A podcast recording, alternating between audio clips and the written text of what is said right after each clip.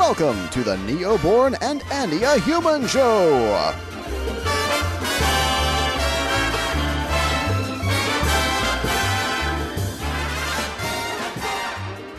Welcome, Susan. How are you doing today? I know that you have been quite busy lately. Yes, I've been very busy because because it's um uh Grammy uh, contenders season where everyone gets together and listens to each other's music and um, tries to uh, and we all get to know each other and basically uh, it's called FYC, you know, for your consideration.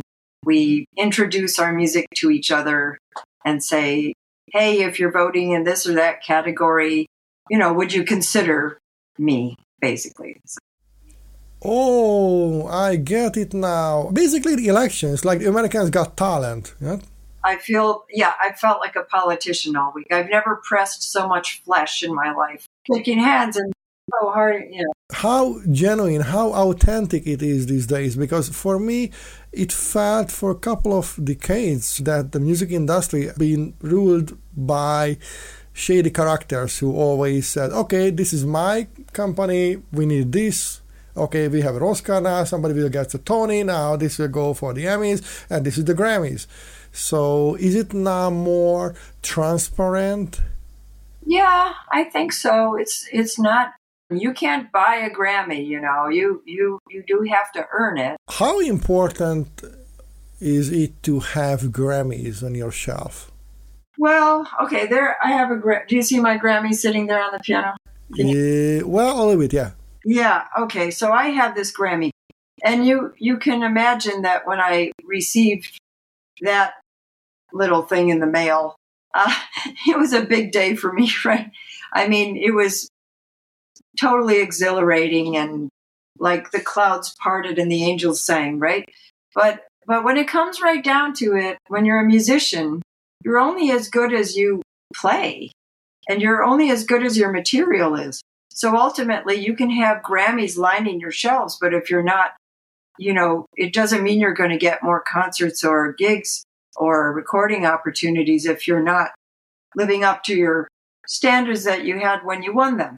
So it never stops. It's like a, if I if I said uh, as a flutist, if I say I graduated with a master's from Juilliard, let's say, which I didn't actually, but let's say I said I graduated with a master's degree from Juilliard in flute performance, and people would say, "Ooh, oh my goodness, she must be really good." Okay, play for us. You know, if it's an audition or something, play for oh, us. Oh yeah, yeah. You know, I, I, my master's degree from Juilliard means nothing if I don't deliver. And so I think what a Grammy gets you is, or even a nomination, is a lot of credibility and it, it gets you, people will take you more seriously. Like, wow, she's serious. In fact, even just what I did this past week, going and meeting all these people and having a submission, having submitted something gives me a certain cred because it means number one, I'm in the academy. I'm a member of the academy. And number two, it means that I take myself very seriously, that I, oh, yeah. I really believe in myself, you know, that mm-hmm. I put myself out there and I believe in myself and my project. And so it, it gets me on the map. Also, my, I'm having to send a lot of FYC emails and messages to people like, please listen to my music. And so people who have never heard of me before are seeing my name now. They heard of the Mariachi Divas, which is the group that I got the. Yeah, I heard that band too in the last couple of weeks. Isn't bad? no, no, the Divas are great. We have two Grammys and 11 nominations. So the Mariachi Divas have definite name recognition for sure. But Susan Craig Winsberg, as a member of the Divas, not so much as an individual. So now that I have my own submission and my, you know, as an individual now, and in a completely different genre, mind you.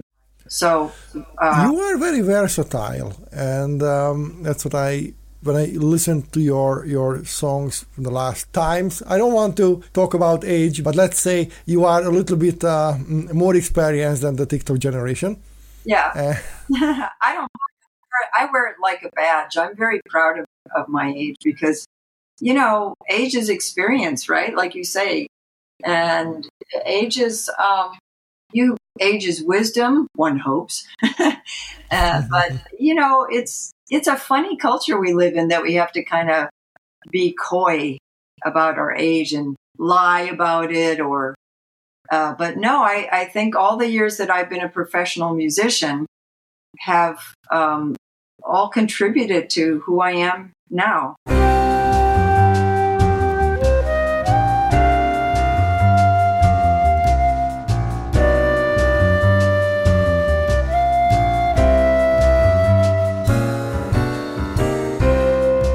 so many things come to my mind. On the one hand, um, I do love working with Grammy Award winners or nominees. On my last album, I worked with few, and there's an incredible, incredible difference. You don't have to tell, you don't have to teach them, they know. They know what you want, and, and it was amazing. Yes, of course, it's a higher shelf. Yeah, you can't win if you're if you're amateurish or shoddy or no yeah, yeah but, and, and what i love is that and probably this is also you you will tell me they're honest brutally honest but polite. And saying that okay this is it so it's not for me i can't do it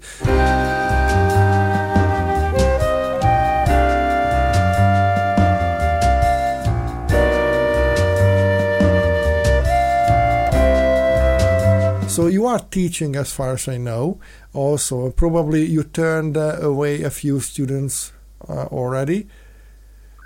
You know, I like people, and I like I like people of all ages, and I have a deep belief.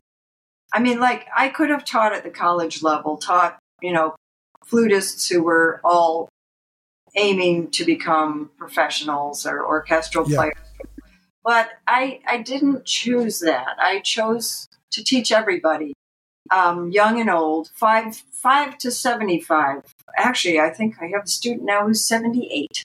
And uh, brilliant. Yeah. And I think giving the gift of music and giving people the opportunity, children who are just soaking it in for the first time, adults who always wished they could have played the piano. I teach a lot of piano. Always oh. wished or, or always loved the flute but never tried it. I have a new student who is definitely, I don't know her age, but she's up in her 70s, I think. And she just always loved the flute and she wanted to start. And I love being able to bring her. She's having so much fun with it. And it's so good for her mind also. You know, it's good for the mind, both children developing and older people trying to keep their minds fresh that I feel um, that it's a gift I can give as a musician. And if I only limited myself to really talented or ambitious um, students, it would be a different thing. Yeah, it probably would be more fun for me because I, you know, I'd be sinking my teeth into the the juicy stuff and and really getting down into the weeds of of refinement.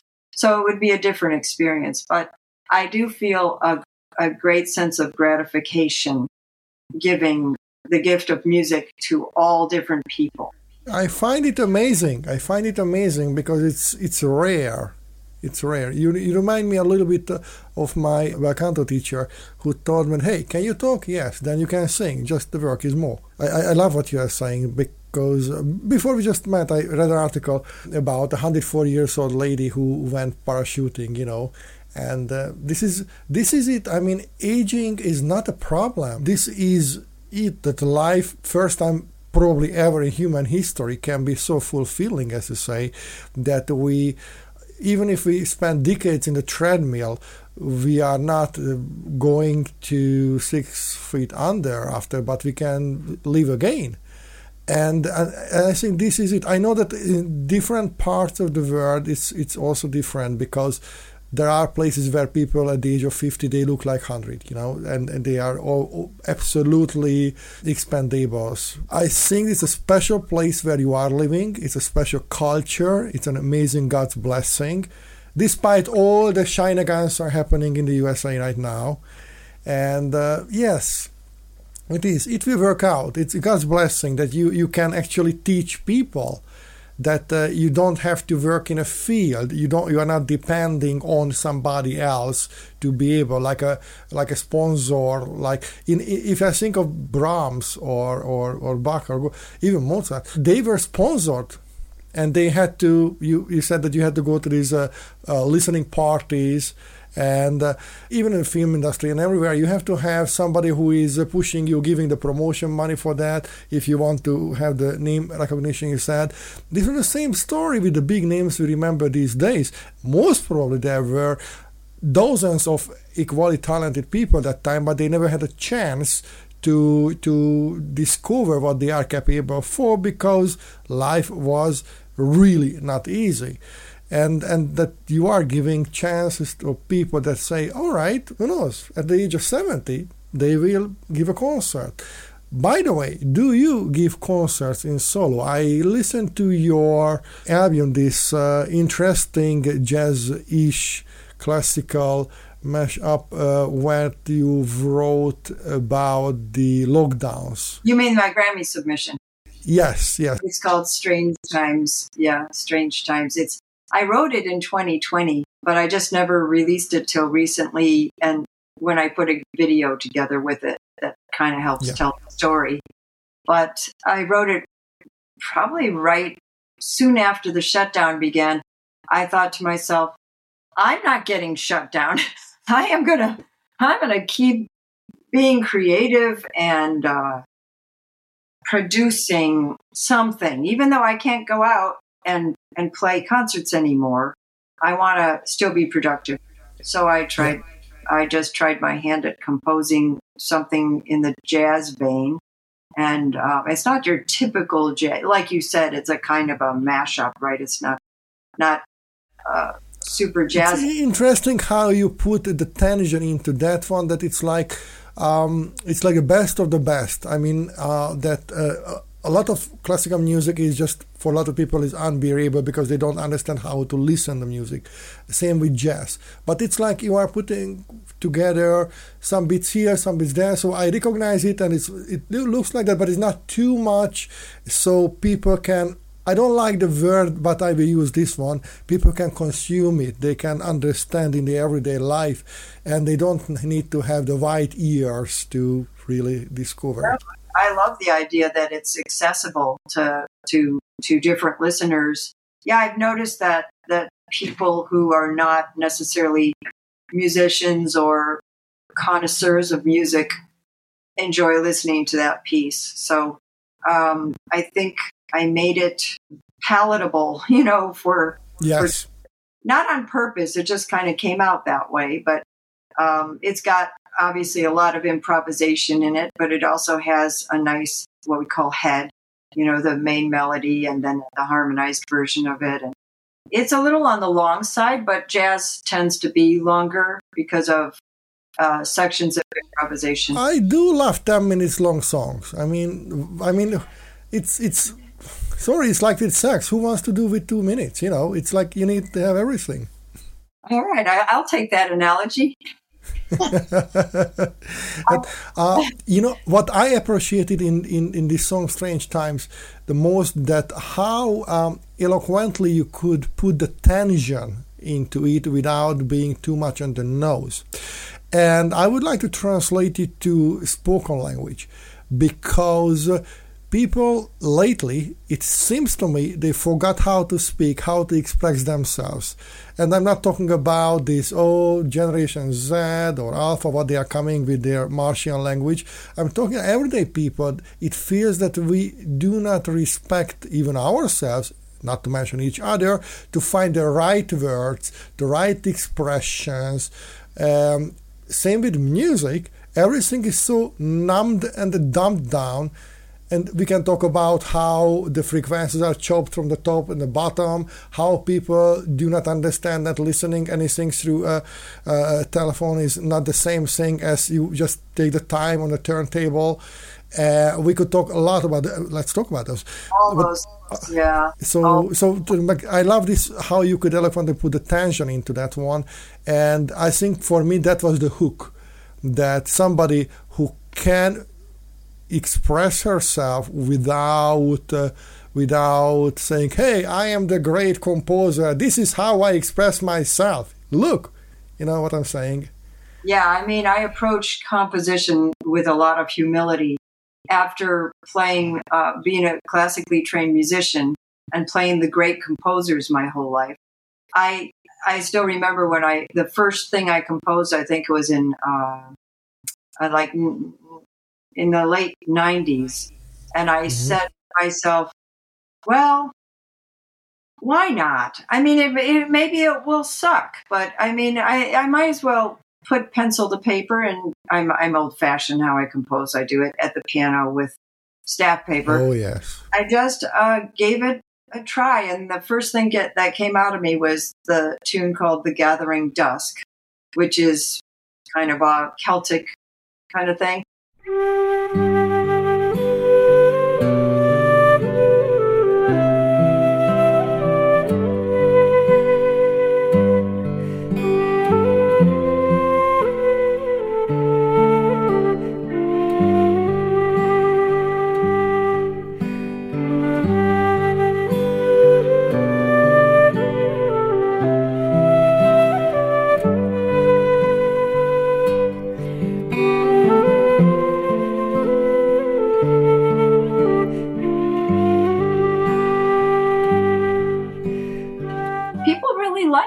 Know? So I thought, oh, it doesn't have to be, um, uh, you know, Bach fugue. It, it can just, it can just be a simple melody. But I do like to think that I have a little, mm, a variety of um, textures and harmonies and melodic twists and turns that makes it not that pablum that you're talking about, where it's just so many, so much music nowadays is all of like two or three chords. Oh, and, yes. And there, there's no there there. There's nothing happening. And it's all about production. Like if it weren't produced and, you know, built up and all that compression and all that stuff, it, I don't like that. There would be, there's no substance. There's, there's nothing happening. So I like to, you know, I explore modal harmonies uh, or mo- modal ideas. Um, in this Strange Times things, I uh, uh, thing I threw in a Picardy third, which is where you suddenly go from minor to major unexpectedly. And in jazz, that never happens. So that threw some people off, like, whoa, why did you put a Picardy third in there? And other people said, oh, I love the Picardy third. when I was. I mean, that, that is something what is unusual, strange, as the title suggests, but it is good strange. It's good different. Um, I mean, we, we can't copy paste what was before always, and you you you have this uh, uh, popular mariachi uh, band. You have this equally popular, or in my eyes, very very very enjoyable Celtic version of you, and uh, you have the classical version. Uh, plus, you have some Scottish version. We can talk about that one. Your special spoken word nights. Oh yeah. so and and then somehow God or the High Spirit word can channel something through you what had never been before. And I think this is how we can progress in culture and in humanity that we take what we had before with respect and we add our own little thing on the top of that. Yes, yes, uh, and and it, it's very enjoyable to be not producing or not create. I don't like the word producing. Not creating things with commercial value in mind, which I never did do. For better or worse, I never did that. So, I mean, being a classical flutist my whole life, obviously I wasn't thinking about making big bucks. You know, that wasn't ever my goal. I was so I, I was so driven to be a musician that I tried many times to tr- do different careers and I just mm-hmm. couldn't stick with it. I just had to come back to music because it's too much who I am. And, you know, my, my parents were thinking, well, that's not very practical. As I, I couldn't help it. I couldn't help it. And no regret, never regret. But when I go to compose, I have no expectations. I, I'm just very, well, like you said, authentic. I try to be very authentic. I, I'm honest. I'm composing what's coming to me. If someone likes it, I'm overjoyed. If someone said, comes up to me and says, I felt moved when I heard your piece. Like a, a student of mine said to me the other day, I was having a really rough day when I heard your Strange Times tune for the first time. And it lifted up my spirits and put a smile on my face and made my day better. Well, that, that's all I need. I don't need a Grammy. That, that, that made, that made it all worthwhile, you know? That's very humane to say that I, I love this. Probably this is what music is for to give the resonation, that vibration, what the people lost in their life for a moment or for a longer period. And I, I know it sounds very cheesy, but it is healing. Music is healing. Oh, it is healing. It's it's it's um it's therapeutic. It raises our vibrations for sure listening to music. Can we talk about that one? I just watched this uh, watched this uh, documentary. Uh, you know what claimed again this. Uh, probably there are some truth in that one that how the you know tuning changed and how the real classical tuning was 417 423 and now it's 440 and this is how people actually can be manipulated in movies or in, in radio plays or wherever on playlists that oh now you will be happy. Can you hear the violence now? Can you hear the silence in the movies? Now you have to cry. This is what's happening now. I tried a couple of times to retune my piano you know, and, and try to listen the, the the real version of the songs, they sound a little bit off. You mean if you were trying to do uh, mean temperament? Yes, I was trying that. Okay, so the A is now going down, like I don't know, 417, 435. Well, it's weird, it's different, and uh, I think it shouldn't be that now everything is a standard. As far as I recall, there was the French standard of tuning. As far as I recall, there was the Germans, the Italians, before this whole music industry, which I hate calling it as an industry because then everything is a cogwheel uh, for somebody's gain. And and uh, maybe the pieces were written with that one. And this is my dream always to to be there at the riverbank to have just a piece of instrument with you, a guitar or whatever, and what you can play and sing to the people, that's that's happening there and that's it. That's the true resonance. So turning back to the question to you, so have you ever experimented with this different or more ancient tuning, what people claim that uh, they can heal things what modern medicine can't? Um, well, certainly not on my piano. I haven't. Um, my tuner just does what he does, and it's 440. You know, and and my flute is tuned.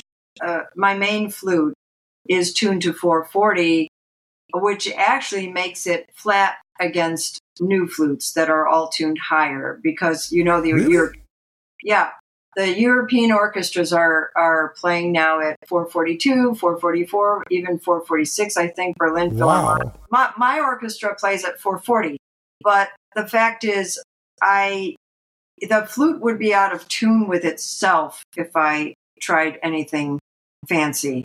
Like if I moved the cork in the the way you would yeah. tune retune the flute would be moving the cork in the head joint, right?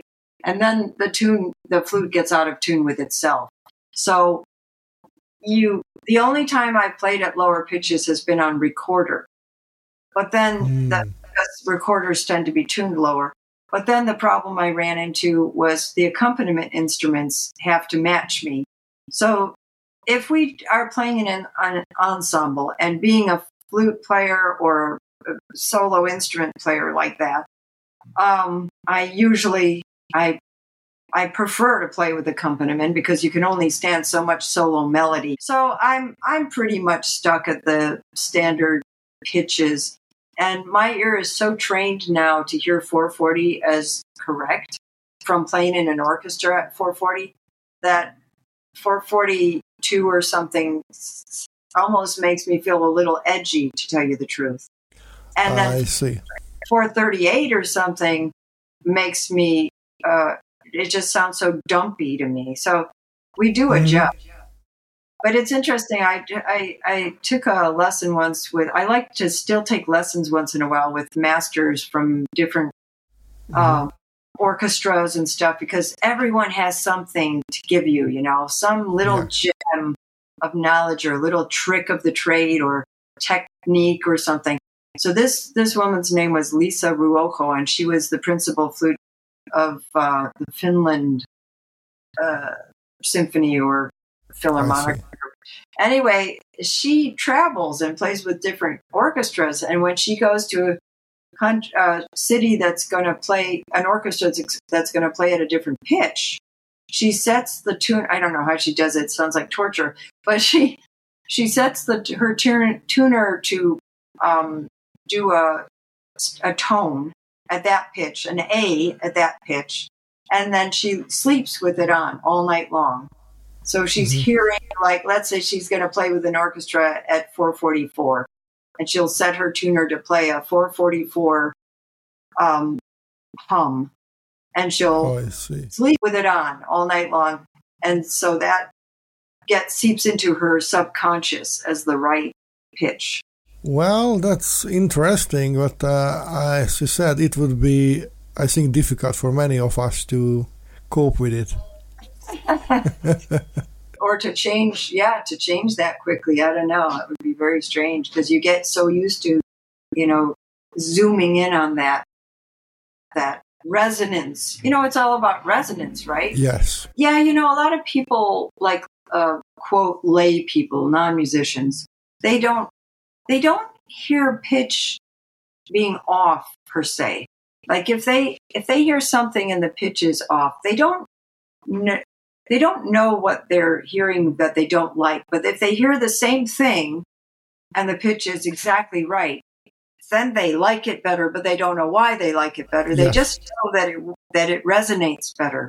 It just it comes together, right? And they don't realize that what they're hearing is beats, and it's it's kind of annoying, right? Yeah, and you know, I think this is also the part of that that how people can be manipulated to feel things what they never thought they would want to feel. Uh, like 20 years ago, uh, when I had an album, I experimented with the sub bass. You know, I did it was very rock-ish album, but uh, I said, okay, so let's do something with the sub bass. I always manip- uh, you know, modulated it, uh, never the same manually, you know, just to, to keep it interesting.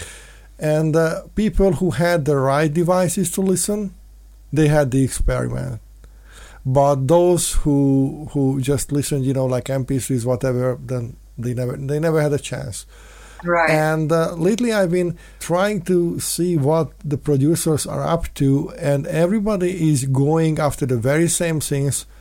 Cut off the low registers. You know, you don't need the frequencies, and only middle because this is ninety percent of people listening through iPhones or whatever. I don't care those things. I mean, how come that, for example, a band like I know it's pop, but I know a band like U2 can go to the far end of the world to find the right person to finish their song and touch up the song uh, the, uh, for this and that and then they are absolutely the masters to have the right masters. Because whatever device you have, that song will sound awesome without pushing it too much. And the closest to what you will experience at their live performance. Having classical music these days, I find it strange. I tell you why. Now that uh, without advertising, uh, Apple has this uh, class, Apple Classical Music, this free app, yeah, and they had like trillions of fantastic versions of classical songs. You can have the ultimate lossless experiment, yet most of them annoys my ears. Physically, it pains because usually a classical recording is mm, especially if it is an old one shouldn't be put in stereo or dolby surround or whatever because it was recorded in mono for example. Or once again where are the other part of the sounds you know and those are missing I don't know, is there a way to record classical music right? And this is the question after this long expose about this. So, is there a way to to give back classical music the right way, or is it only or mostly the live performances? Well, I'm not an expert um, of studio, uh, you know, engineering, or um, I'm I'm always at the mercy of things like mic placement and uh, mm-hmm. EQ and things like that, you know, which are tricky with the flute because flute's a high pitched instrument. So not everyone knows how to mic it properly. Uh, also, you can get a windy sound. So if I'm standing on a stage and I'm playing to an audience, I know just how much to project. Just like if you were public speaking. Yeah without a like or on stage as an actor and without a microphone you would know you need to project your voice and so if i'm looking at music and it says pianissimo i'm not going to play at a whisper because i know the back row won't hear me yeah. and so i'm i'm uh, i'm projecting no matter like i guess you could call it a stage whisper you know it's still going to mm-hmm. be loud but it's i guess it's up when you're recording then it's up to the um, engineer now, I've yet to actually record a classical album, although I've done a lot of classical kind of things. Do you? I've played a lot for David Arkenstone. He's um, a new age artist, okay. and uh, and he he writes music sometimes in the classical genre, and so I've done a lot of recordings for him. I've I've recorded for him for over twenty years, and um, we I just do what I do. I play the way I play. You know, I don't play differently because I'm in a studio. I still I still play out. What about as a listener? When when you attend to a concert where you are enjoying it and you are not performing, which one do you enjoy more when you have this full-fledged uh, almost arena sound or it's more intimate like a room concert? You mean a, a large uh, concert hall versus a small concert? Yes. Like a house concert? Yes. Oh, I like I like house concerts because I, I like to talk to audiences. I like to I like to more I like a more relaxed atmosphere. Those big concerts make me so nervous. I mean, I've done so many of them, and um, in college, I put on like six major recitals for huge audiences, and I've done concertos and um, you know, pieces with orchestra and everything. And it's it's exciting and exhilarating, but it's really nerve wracking. It's one of those things where you fantasize about the beer you're going to have when it's over, you know. But um, when I have when I play smaller concerts, it's got a kind of a familial, um, friendly feeling about it, and then I feel you know, the pressure's off. I still am going to play as well as I can play and try to make everything perfect and take it very seriously. But I just, it's just um, not so formal and it's not so, I don't feel as separated from the audience. I so see. I, I love, I love smaller concerts. I really have fun with them. I also love talking to audiences. I'm a, I'm a bit of a ham when it comes to, you know, audience contact. So, um, yeah. Like in engaging with the audience. And um, the last time I did a big, um, played a, a piece that was written for me with, um, instead of orchestra, it was written for flute and concert band. And it was written by a LA composer called um, Ross Wright. He's quite a brilliant composer, very brilliant. And I asked him, I said, Ross, why don't you write a piece for flute and band? I thought that would, because I play, I, at that time I played with a really big, an 80 piece concert band. It was quite a great group. And so he did, and he called it Sue's Night on the Town, which was really funny. I, I expected it to be like, you know, um, mm, frolic for flute and band or some or capriccio or some some something like that but he called susan night on the town and the um i was quite nervous about it because it was a really hard piece. And the conductor introduced he got the title mixed up. So he said and now we're going to have um, something like I don't know what he said, but he he got mixed up, and so I was able to correct him, and then we laughed, and it just it re, it just suddenly relaxed the atmosphere so much. It took I see. away it it put me at ease, and then I was able to launch into the piece with a more of a fun feeling than if it had been just very formal, you know. I don't know. Has it shifted with you with the ages? Because I do remember that uh, I was way more nervous when it was an intimate setting, Oh. and I was much more uh, when it was like a I don't know, like an airport concert or whatever. It was that was my my my, my real place, you know. But as the years changed, as uh, especially the last couple of years, I started to give way more personal, you know, performances like uh, room settings or something, and uh, I just found, for me, I just found a completely new sound of of myself. It was still me, but I felt like I am giving something different what I never could, could give before. So has it ever shifted with you? I mean, these smaller or bigger venues. Well, I think when I was younger, I tolerated big concerts better. I was doing them more often. I um, I was just more used to them, I guess, and I I I, I think I think now I wouldn't if I had to do a full recital, like a full two hour recital by myself now in front of a big audience, I just wouldn't enjoy that very much. Uh, whereas I, I, I don't know if I enjoyed it when I was younger, but I just did it a lot, you know. I see. Now I think I would be like, oh my God, what have I taken on to myself? Whereas when I do these little concerts, um, I just find them to be, I look forward to them. They're fun especially if I do them with Black Waterside, my Celtic band. I, I like doing small concerts with Black Waterside. We have we have a lot of fun with it. That's not the promise you made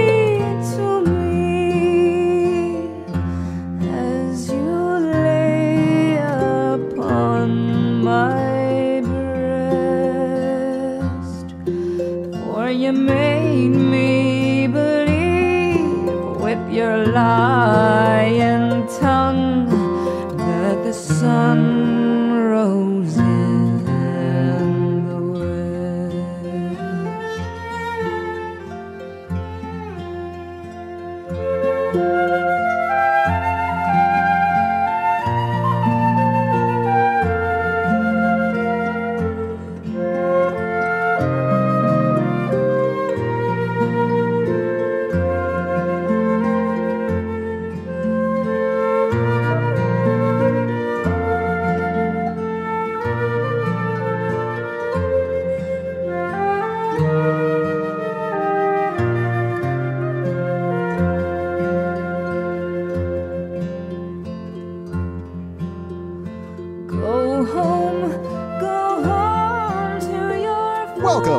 Neoborn and Andy a Human Show.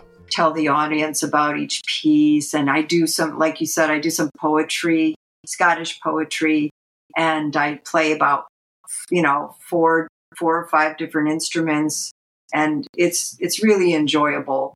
Classical music, of course, is a lot more demanding in the sense of note perfection and technique and Oh, all yeah. that. Yeah, yeah. But I keep my chops up. You know, I like to I like to be ready for anything. Try to So try, if try to- David Foster calls you tomorrow, you will be saying, "All right, I'm going." I never say no. I don't say no. I say yes to everything. Sometimes I get nervous, but I look at it as a challenge and and sometimes I just like the idea of being it's a little bit of my sense of adventure. And some people have asked me before, don't you like any adrenaline sports? I mean, don't you like ski or snowboard or or dirt dirt bike ride or something? I say, have you ever played on stage before? That's my adrenaline. Oh, yes. and the rush after that you finished, and it's still 3 a.m. and you can't go to bed because you are still high on the other Yeah, exactly. That's that's the biggest adrenaline sport of all of them. Yeah, but it's uh, it's interesting because people always saying that, hey, I want to be like Bon Jovi, I love Bon Jovi, you know, and then they don't know what they are talking about because that's a lifestyle.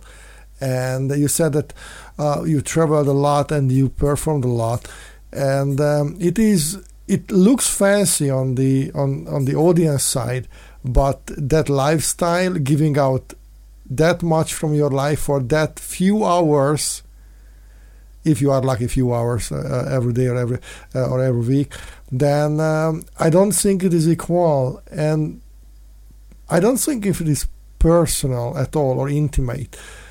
I feel these days that connection is missing in the world. People don't really connect to each other. They talk to each other or shout to each other or shoot each other from car to car you know.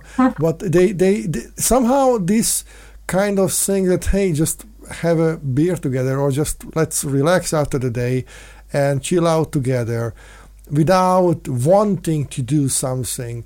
We just winding down or really fixing the word in an enthusiastic conversation and change ideas listening to each other and uh, and try to understand why the other person is saying what the other person is saying. I think and i feel this it is it is somehow scarce. I don't know how how how do you feel about that? Because living in classical music, like yourself, it's a safe haven. You can always find peace and solace. But the outside world is not really supporting of peace and solace these days. Well, maybe in music yeah, I don't know. I, I like to think that music can still be used that way, um, like as um, as a source of solace.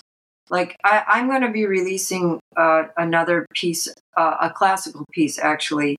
I, I, the plan is to release it in November, maybe December, and it's just a single track. But anyway, it, it's very calm. I, as you probably, if you were listening to my music much, you you probably noticed I like slow stuff. I like darker.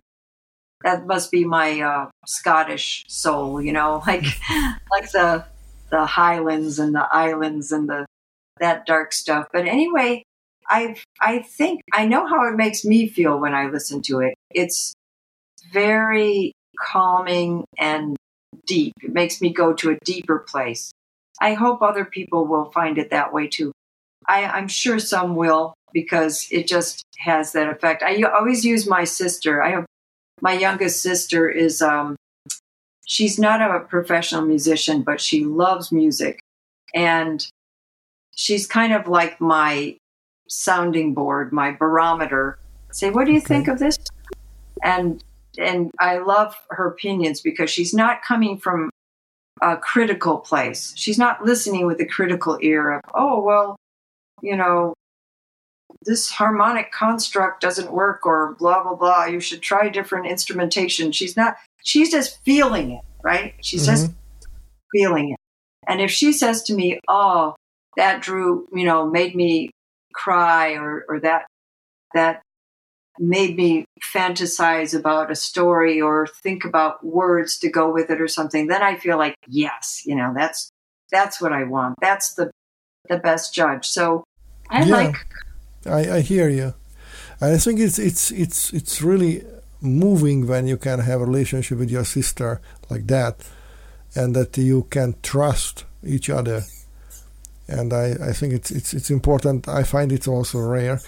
Uh, how much do you watch these talent shows? I mean, these, they, they have become so popular, and uh, uh, what I think is missing classical music. Very rarely you can find a few contenders, but they are drop, dropped out. Now they are not dropping; they are just kicked out of the competition very early, and somehow it feels that uh, things are just repeated, repeated, repeated. So it doesn't matter who is playing that. So why do you think people are not tuning into classical music these days? Is it because uh, it is not fancy?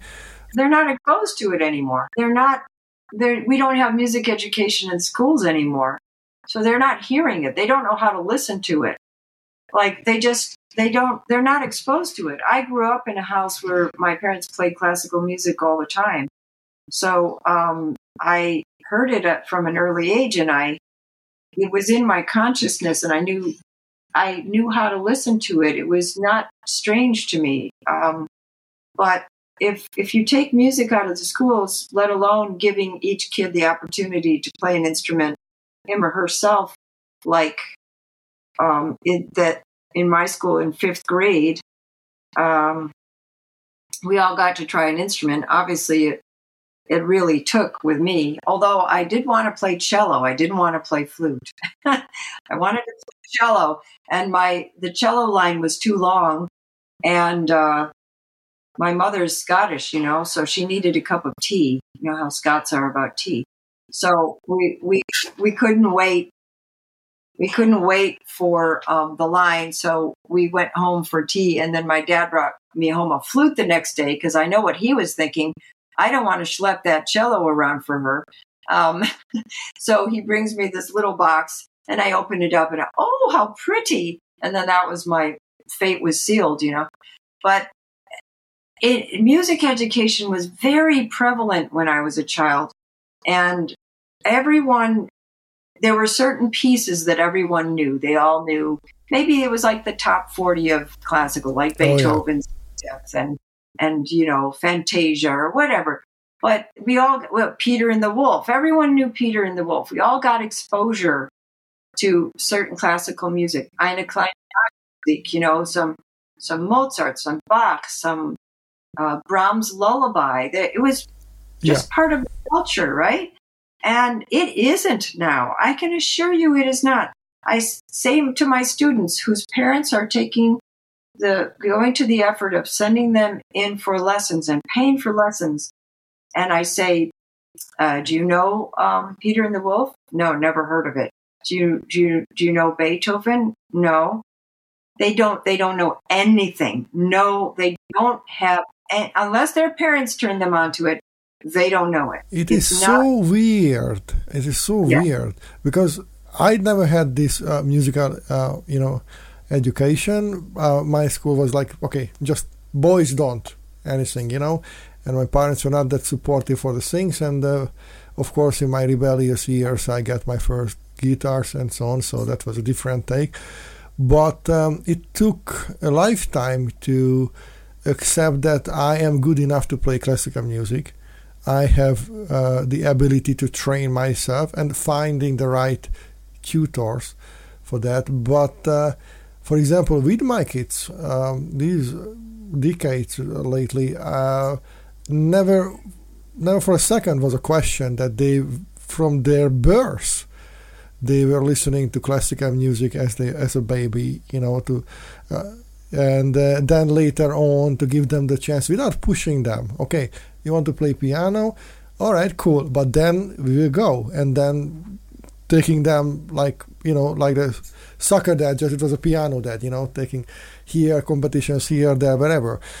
So I think it depends on the parent and uh, it is not about uh, it is not about the school because schools can be good or as you said, Scottish, they can be shite. It's what they do. And maybe you don't have time to homeschool a kid, or maybe you just can't afford to go to a Waldorf or Montessori school or wherever. But as a parent at home, that's the whole thing. That's the whole world where you can really change the children's worldview. I mean, we have even YouTube, you know, you can find everything there. I don't understand why you mentioned that it's missing from the curriculum. I don't understand why people are not feeling the need of that. That all right, it's like fast food. Modern music is like fast food, like junk food. Nobody, if you eat that, you will get cancer. Same with this contemporary music. You will be fed up. Your brain will be full of noise, and uh, it's your choice to discover that there is a better food, there is a better music, it's it's I don't know. So I mean, there is no end of this thought. It's just my rant. Well, there is. You can find anything on YouTube now. So there is this whole thing of these young prodigies, these young geniuses, uh, piano prodigies and guitar prodigies, and little prodigies all over the place. And they're, I think they're very inspiring to the younger generation. But I imagine a lot of kids listen to that or watch them play and think, well, I could never do that. That kid is, um, you know, uh, a prodigy. And, you know, and, and it, and it be, I don't know. And I find that they often uh, are emphasizing technique. It's all about what amazing chops they have, Yeah. how fast they play, and everything. And I, I feel like, yeah, but where, where's the soul of the music? Just where, play for me the slow movement. Play the slow movement. Oh yes, yes, You know, like uh, I don't know if you know the Bach piece called the Goldberg Variations. yes. It's okay. So Glenn Gould uh, recorded the Goldberg Variations as a young man, and then he recorded them again shortly before he died. I think when, well, he died young, but tw- 20, 30 years later. I don't know the exact ages he was, but if that, and they were equally good as far as the technique goes and the the, the amazing prowess he had. But the theme the theme itself, that amazingly, stunningly beautiful theme, that theme I think is what you must hear when you go to heaven. Um, it the way he played it when he was young was like kind of like let's do this theme and get to the good stuff, you know, the Yeah. pyrotechnics. But when he was old and he played the theme, it was so different. It was like he understood now he was able to go to a quiet, deep place. And then he still did the pyrotechnics, but the theme was exquisite when he was older. And I felt when he was younger, even though everything was in its place, it was, it didn't have um, an, as much of an intention behind it. It's interesting what you are saying because I've been trying to compare different versions of the very same. For example, I went to Verdi Lacrimosa, you know, and I tried the different versions, and they didn't give me that what I was looking for. You know, you had you, you, you have one version. Okay, this is what saves me that night. This is how it resonates with my soul. And you have a different version for, let's say, the Vienna Philharmonic, or you have a different, and that's just something is missing.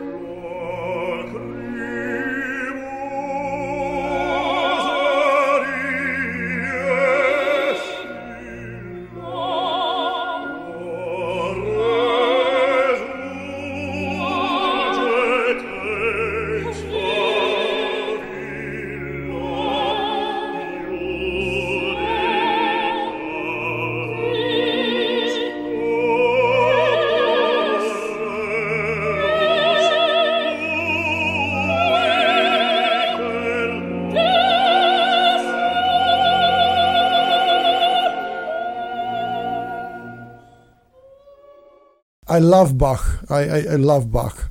And, uh, you know, there is this uh, small piece called Air, what is very popular. And, Yeah. uh, and there is only one version uh, what I can tolerate, and I love it. This is our waking up music, you know, like this is how not to traumatize yourself when you get up in the morning. And, uh, and the, the others are just complete like a different song. Exactly what you are saying. That, uh, that, uh, is the same and if you put next to each other the same thing it looks the same but feels completely different I, I said um, interpretation is everything, you know, interpretation. I, I feel like even when I was very young, like in my preteens, I somehow understood classical music. I just understood it. hmm Like teachers didn't have to tell me. Uh, sometimes when I'm teaching interpretation, I'm having to do it in an external way. Say, well, if you do a decrescendo there, and you um, separate these notes more for like a marcato, and do this and do that, and then you know fade this note out, then it's going to sound very you know emotional or moving. it's better, of course, if those things come from inside that you you're feeling it and so you end up doing these things to express the feeling and i even at a very young age i just got that i just knew it just i still remember like my first classical piece and the slow movement and i I just dug right into it like like I I had been there before, you know, like ah, I see. So it's like a true calling, and you felt, okay, this is me. Yeah, like I just got it. I just I just understood it. And I always liked jazz too. I mean, it's funny. I'm in the jazz category this this year, right? But uh, in a way, it's just because what else are you going to call it? But I, I've always yeah, sorry. I, I find it funny because if you are revolutionizing something uh, and then they want to put you in a box, but the box never existed before. they can only have so many categories, and they don't have one that's called classical jazz mashup. They don't have that category. Not yet. Not yet. Maybe it will start. But jazz, uh, and apropos of listening, because we were talking earlier about knowing how to listen to things. Jazz is not something that everyone can listen to either, especially the more intense stuff, the bebop and all that. And, um, you know, people whose parents listen to Miles Davis and, and all the great jazz musicians growing up, then they ha- they have an ear for jazz. They know how to listen to it. But um, other people just think, "Ooh, what's going on?" They're playing so out, you know. So It's, it's uh, too much for the untrained ears, that's for sure. I always had a feel for that too, although I wasn't as drawn to it as classical. Classical just always felt like home to me. It felt like I was at home. Maybe it comes with the age. I mean, a lot of people can't tolerate Beatles when they are young, or Rolling Stones as they are aging. They they love Rolling Stones and Beatles. You know, the the pro the same with jazz. I mean, I know for a fact that you do like Jethro Tull, and Jethro Tull is a very good part of the jazz. I, it's a good way to introduce yourself to jazz, I guess. Well, yeah, of course, I was really into Tull when I was younger. And then uh, about 10 years ago, um, I actually played in a Jethro Tull cover cover band. Oh, and and um, you know I was Ian Anderson, except not with the singing. There's a, another guy who did the singing, and um, I learned all of his solos note by. I actually transcribed them, the ones that hadn't already been transcribed, note for note, note for note, which was really hard. And he plays so rhythmically, so drivingly rhythmically, in you know, cool, like grooving that it was very interesting because I would play along with the recordings once I had the notes down. And it was very interesting. It took me to a whole new place inside flute playing that I had never really done before. That driving and intense and fast and, you know, just like it was Yeah. hard. It's hard um, at first, but I got into it. It was it was really fun. I wish that band had kept going because we only did one big performance and then that was it. And like I hope you have some recordings because I want to hear that. it wasn't my band. The people who did it weren't taking it seriously enough. They were just having fun. But boy, that was a lot of work for one night. And I really would like to have had recordings of it. But it I learned a lot from just doing it. And it is important if you're going to experiment with different genres. I, I'm also an actor, you know. Okay, tell me about that because that's a new fact for me. Oh, you didn't know that? Yeah. No, you kept it in secret. The only thing what I saw that was the poem, the Scottish poems about the haggis, the praise the haggis. Yeah, The haggis? yeah, yeah. I had a Scotch friend and wanted me to eat that. I said no freaking way. You're missing out. Um, No. All right. so you were saying you are an actress. Well, I'm not doing it these days, but that's what I came to LA for. okay. I always was fascinated by acting, but it just kind of, you were either a musician or you were an actor. But we have Hannah Montana, so come on. we Oh, have Olivia true. Rodrigo. We have now everybody is a musician, or we have Justin Timberlake. Oh my gosh, that's true. But I, in high school, I would be in the pit, you know, Oh, I um, see. the pit orchestra. Well, yeah. And, um, but I, I loved it. And then when I lived in Germany, I lived in Germany for three years. And during that time, I was in a play for at least one whole year. It was a long run. And I was acting in German, though. And um, it was a very successful play. When I came back home, I went back to school. That was up in the Bay Area in San Jose. as a theater arts major. And for two years, I already had a master's in flute, and now I went back to the same school as a theater arts major. And for for two years, I just did play after play after play after play. And then I got the bug to come to LA and try my luck with um, TV and film and all that kind of stuff, which actually didn't really take off for me because I had a lot of interesting experiences.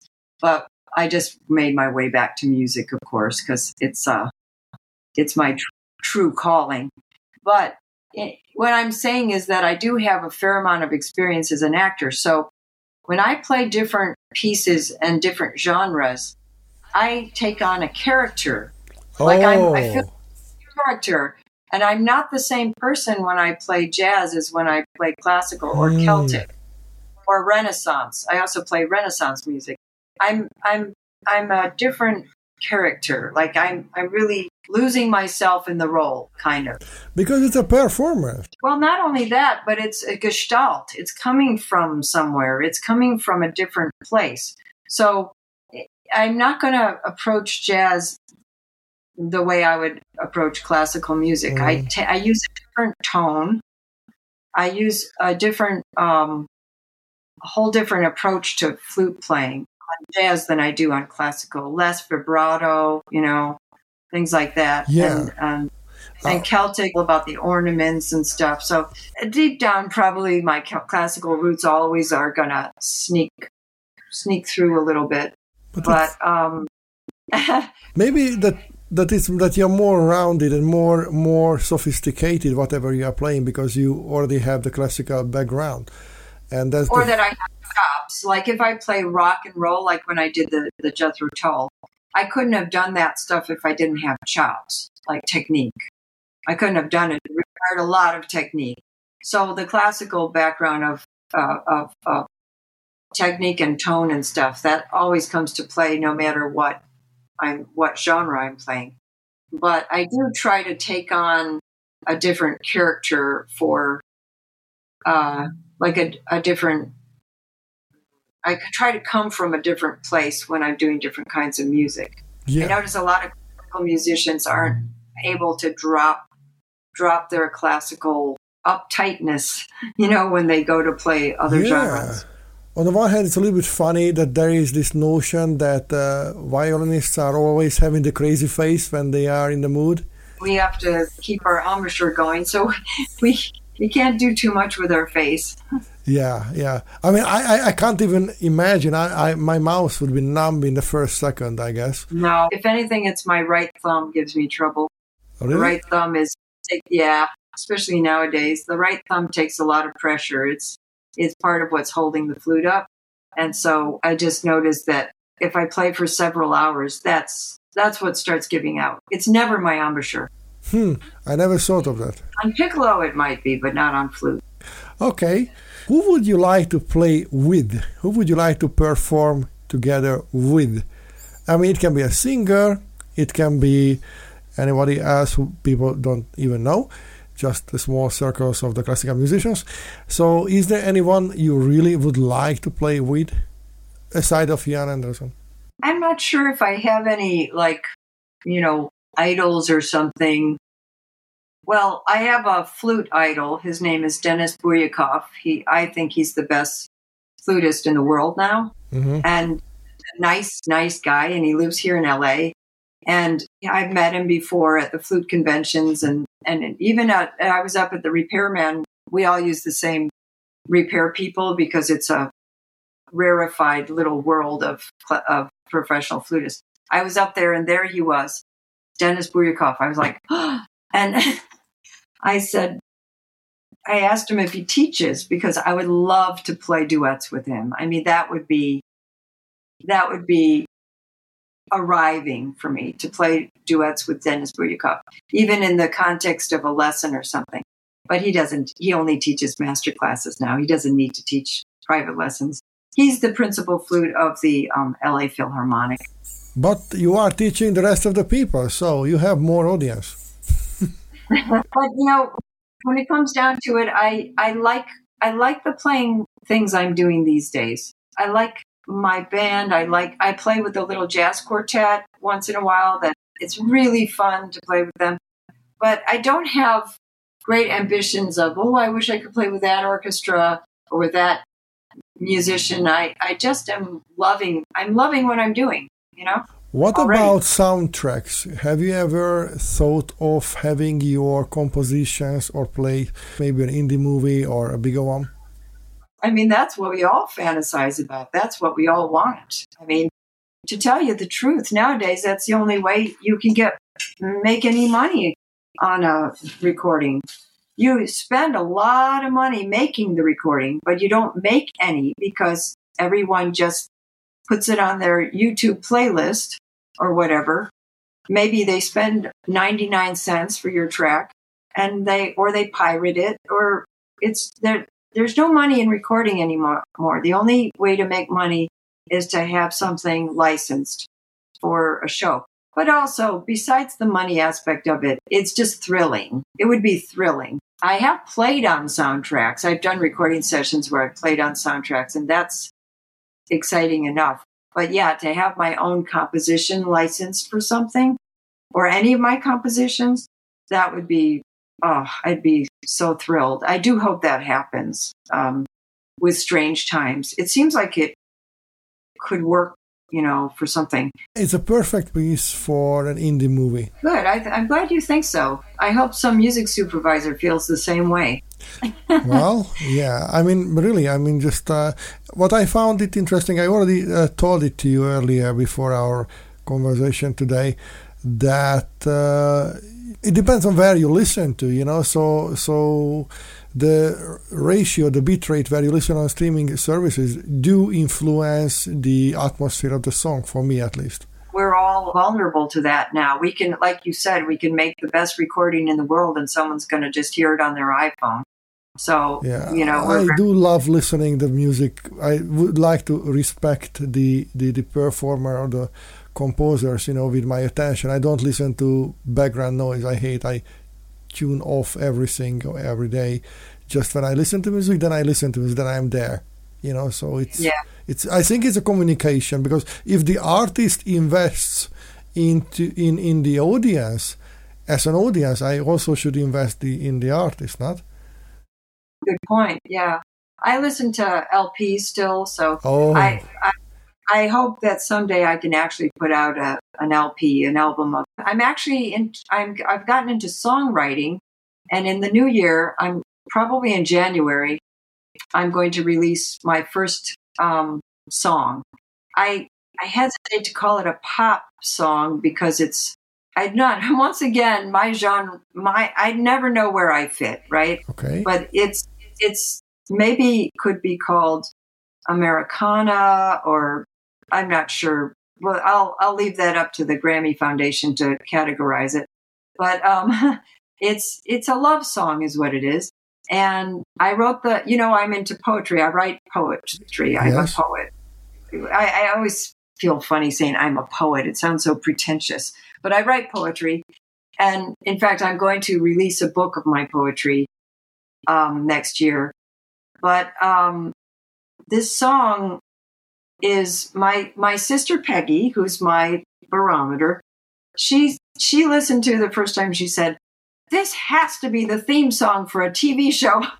she just she would be perfect for that. So we'll see. But um, It sounds you are blooming. That it's uh, that uh, that you have the performances, that you have this new nomination, that you have a new style. What you try, uh, there is a new book is coming out. It sounds like like like like, like a volcano. Everything is coming out, and now better late than never, right? Of course, of course, of course. Two things. One is that how do you energize yourself? For example, I myself, I like going to the nature, I love cooking, and I, of course, being with my kids. But how about you? So, how do you get the energy? Well, I'm kind of a workaholic. Oh. Don't go to nature. When I say workaholic, though, it's work I like, right? I mean, the teaching can drain me a little bit when because when you're teaching, you're giving, giving, giving, giving all day long. So that drains me. But well, one thing that gives me energy, and this might sound a little silly to you, but I love cats. I They're love sleeping. cats. They're sleeping. My cat is sleeping there. Oh, okay, okay. And I, I do. I'm a cat rescuer, and I foster cats. I have one cat of my own, but I have revolving door cats that I foster. Oh, that's on And- the YouTube channel. I've seen a lot about cats. Those are my fosters. I finally, my publicist convinced me that I need to separate that from my music channel because it was like music, flute, cats, flute, cats. so now all flute and all cats. But um, yeah, I love doing that. I love it. And you know, when I come home from a hard day of teaching or gigging, gigs gigs can be very draining. Like a lot of the mariachi gigs are really far away in different parts of like Orange County and long grueling drives in LA traffic with a mariachi suit on and it it's it can be rough. And these gigs are all done standing up the whole time.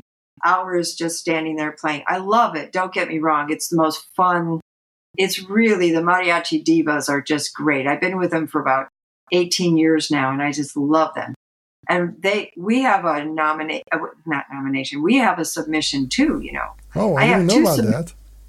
yes i'm sorry. I'm so self-absorbed um, with my so excited about my strange times that i keep forgetting that the divas have a submission in regional mexican category and then i have my own in best jazz performance. So this is the first time that i have two. It's uh, just always been the divas. And it's a it's a fun album. It's called puro puro 80s i ochenta uh, i don't know how to say it in spanish but it's uh, it's all music from the 80s done in Spanish. It's it's kind of interesting. Cindy, the leader, comes up with these different concepts. Anyway, um, when I come back from a divas gig and I'm tired and I walk in the door and these silly cats come running up to me meowing and they're soft and funny and they make me laugh and I don't know, it just lifts me. I just feel lifted up right away. It's I call it cat therapy. I love nature. Don't get me wrong. I uh, I do feel restored by nature. I just don't take the time to go there, and I really do need to. So uh, I guess my little my little slice of nature is the four-legged furry ones that I live with. And the other question is that uh, it might be not that simple to answer, especially in 2023. What would you give? What advice would you give to the youth or the people who are young again, who always face with the inner naysayer or the outer naysayers, because the world is naysaying everybody now and uh, there, as you said, there is no real education to something substantial. For example, classical music. Somehow people are rootless, and uh, the connections are broken. Rootless people are drifting, and they become ruthless to uh, themselves and to each other so easily. What advice would you give them to make it to be maybe not just musicians, but to to get there where they can discover that they are unique and they can really give back something to the world and they can really enjoy existing and finding all the different traits they can manifest themselves as yourself. Well, first of all, I think everyone should try things out. They should try. They should. They should never have this idea of well, so and so is a musician, but I could never do that. Just try it, and then don't give up. To when you when you discover, oh, that's hard. Yeah, it is hard. Keep doing it. Not everything. Not everything is uh, instant gratification. Some sometimes you've got to invest time in something and um, and I I have a little psychological trick I play with my students. It's called the five minute rule. Okay. I say, um, practice. When you say you didn't have time to practice, um, did you have five minutes? You you everyone has five minutes. Everyone has five minutes. So sit down at the piano or play the flute for five minutes. Just do it for five minutes. Don't, I think people have, and of course that usually grows into a half an hour because once you're going, it's fun. It's just this idea in your head of, oh, I have to practice now. oh, I have to be good. I have to, you know, accomplish this or that. Just get started. Just get started. Like a writer always says, write, put your pen to the, or, you know, get on that keyboard and start. Just don't think that it's going to be brilliant. Don't think you're going to sound wonderful, but just go initiate the process. And it's, and think of it more as a process instead of uh, a goal. Because I think a lot of people are, are scared off by um, hearing other accomplished musicians and thinking, I could never get there. I could never do that. That's way too hard. You know, oh, I, I just, and, and I say, okay, mm, that's okay if you never get there. You'll never be that great. That doesn't mean you're going to love doing it at whatever level you're at. The, the, the enrichment of it and the gratification of it is in the process of doing it, not some kind of goal. And as a musician, no matter how good you are, you can always get better. I mean, I just watched a YouTube video. It was a um, master class where Lang Lang, the famous pianist, was in a master class with Daniel Barenboim. And Daniel Barenboim was teaching Lang Lang, and Lang Lang had a lot to learn on that Beethoven sonata they were working on. There's you can always grow. So start where you're at. Don't set unreasonable goals. You know, everyone says their advice to the young people is if you really want it, you can do it. And then they they have these grandiose dreams and then they obviously get disheartened when it's not happening or it's overwhelming or it's scary. And that oh oh so much for that dream.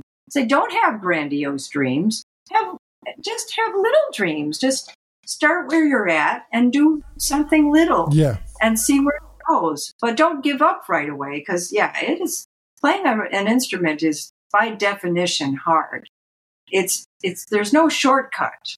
You can't suddenly be good but don't worry about being good. Be be where you're at and keep working on it. And then eventually you get over this hump you get over that hump. And before you know it you're having a great time playing the instrument. And that's where it should be anyway. It should be about having a good time. Otherwise why are we doing it? Oh, yeah. certainly not to be wealthy you know? Yeah, I, I love what you are saying because a lot of people are just pushed uh, to to do things what they don't want to do. Uh, and one thing what maybe people tend to forget that every big names doesn't mind if it is classical or contemporary. It takes a decade, ten years usually to make it. Anybody I, I Yeah. think of uh, uh, big names, everybody ten years. They were good, local, uh, but ten years to be a real name. And this is uh, what people just they, they, they you said instant gratification. People have no idea that you we shouldn't we shouldn't think in the moment. We should live in the moment, but we should also f- foresee ourselves in the future. Yes, but not with not laying a trip on ourselves. I, I this is one thing I've learned as I've gotten older is that um, never lose sight of the love, the love behind it, the pleasure, the true enjoyment. That- You know, I, hear say, hey, we're playing an instrument. That we're using the word play. And We're not using the word work. I'm not working the Wow, flute. that's the wisest thing today I heard. That's really, that's absolutely, that worth more than 16 years of uh, public school education. Well, I mean, it, there's so much of uh, in here, right, in the mind, how we approach these things and the psychology behind it. And I, I notice that people get disheartened because they set their goals too high and they have the wrong goals to begin with. They have these goals about being, you know, like masters and famous and oh, Oh, that's all the wrong thing. Yeah, just be who you are and do the work, and then the things will happen. yeah. Susan, I enjoyed it, loved it, and I would love to have your brain about a lot of things. But first of all, congratulations to your submission to be a nomination to have a Grammy. That's another example of setting one's goals high. So I have a playful attitude about this. about the whole Grammy thing. I am dancing the dance. I'm I'm submitted, but you know what? Come November 10th when they announce the nominations or nominees, I'm not going to be crushed if I'm not nominated. I enjoyed this whole process. I've met so many great people. I've heard so much great music. Now, when I vote, I'm going to listen carefully and know who I'm listening to. And it's going to be, it's really a great process. It's really more about the process. And, and yeah, I mean, if I got a nomination, I'd be over the moon, but I won't, I'm not, I'm not going to be crushed if it doesn't happen. It's just a really fun thing to be able to participate in. As you said, playfulness and not work. Yes, exactly, exactly. That's why we're musicians. It's got to be why we're musicians. Otherwise, it doesn't make sense. I love it. So I'm wishing you a very healthy autumn. Thank you. And uh, also all the best. And I'm really looking forward to your new songs. What you mentioned is coming out in November or December.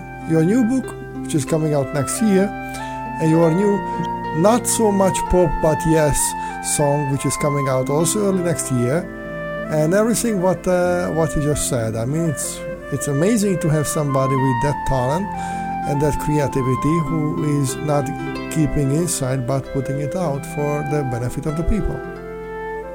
And you know what? You, Neoborn, gave me an idea today.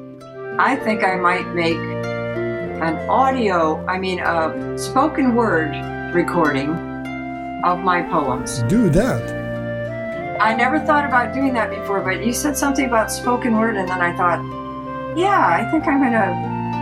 I'm an actor, so I know how to Yeah. deliver, you know, words, and I think I'll do that too. Why not, right? The world is my oyster.